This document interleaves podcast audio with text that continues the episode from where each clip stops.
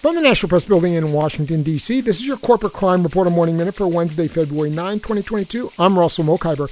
Can corporations benefit from the criminal law defense of duress? That's a question raised in a recent paper. Can corporations experience duress, an examination of emotion based excuses and group agents by Ottawa Law School professor Sylvia Rich. The excuse of duress is accorded in recognition of the defendant's extreme fear of a threatened consequence, and it's unclear whether corporate entities, as distinct from their members, can experience fear, Rich writes.